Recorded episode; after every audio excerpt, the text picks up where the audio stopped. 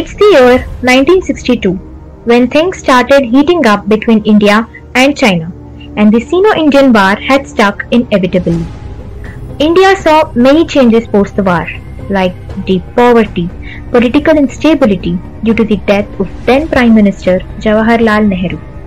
While India was trying to overcome these hurdles, there was a special surprise in store for it.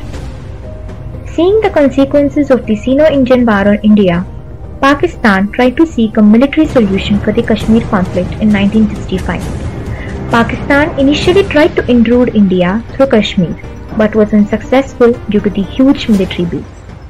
It attacked India by invading through the Punjab province border instead, which was comparatively less guarded than Kashmir. This came out to be an unexpected attack. By fourth of September, the position of India became very critical. The Pakistani army had advanced deep into the Indian border. India by then lost three bases. It was eighth of September. By then, India already suffered major damage, and the headstrong Pakistan was against the fourth Grenadiers battalion. There was one particular soldier who was resolute as a lion to fight the battle in the Punjab border. He was none other than the company quartermaster Havildar Abdul Hamid. He was just twenty-one when he got into the Indian army. He was posted in the fourth Grenadiers battalion. He had already been in the Sino-Indian war. By this time, he gained a lot of experience by serving in the anti-tank section. By then, he was the best one oh six millimeter recoilless rifle shooter in the whole of India. He was now as lethal as a wounded lion who was to seek revenge against Pakistan for hurting his country and its people. On eighth, C Q M H was in charge of the jeep attached with R C L gun. He loaded it and was in a hiding spot, patiently waiting for them to advance. Pakistan opened fire against India. He did not waste a moment. He destroyed two Patton tanks the same day, just with an artillery gun. He then forced four other men to abandon their tanks. On the next day, that is ninth of September, the Pakistan called in air support, but all our army had just the R C L guns. And by the end of this day, India already destroyed two more tanks.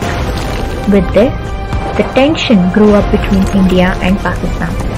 Irritated Pakistan brought in an extra battalion of armor and Patton tanks and attacked the position of fourth Grenadiers, which was causing the main damage to them.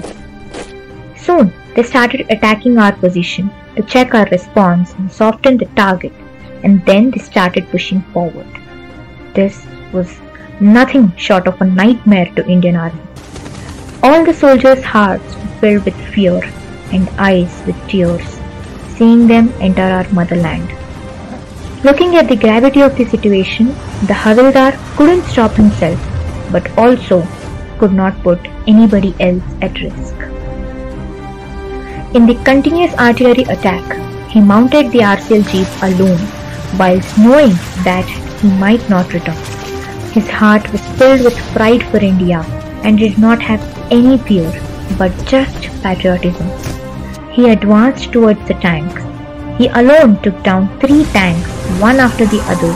Even though there was intense bombing, it didn't stop him from attacking them. Then he was loading his weapon for the next tank. A ninety millimeter shell struck his vehicle and was blown into bits. Even though he wasn't there anymore, he filled all the soldiers' hearts with a great sense of courage and anger, which made them take back the area Pakistan had occupied, and the Pakistani army had to move back. Within the three days, he took down nine tanks, neither with the support from Air Force nor with any advanced weaponry. He did it just with his sheer courage and talent, and proved that no one can stop you if you have the courage to serve the nation. This led all the soldiers to revolt and make India succeed. He was Abdul Hamid, and he is the pride of India.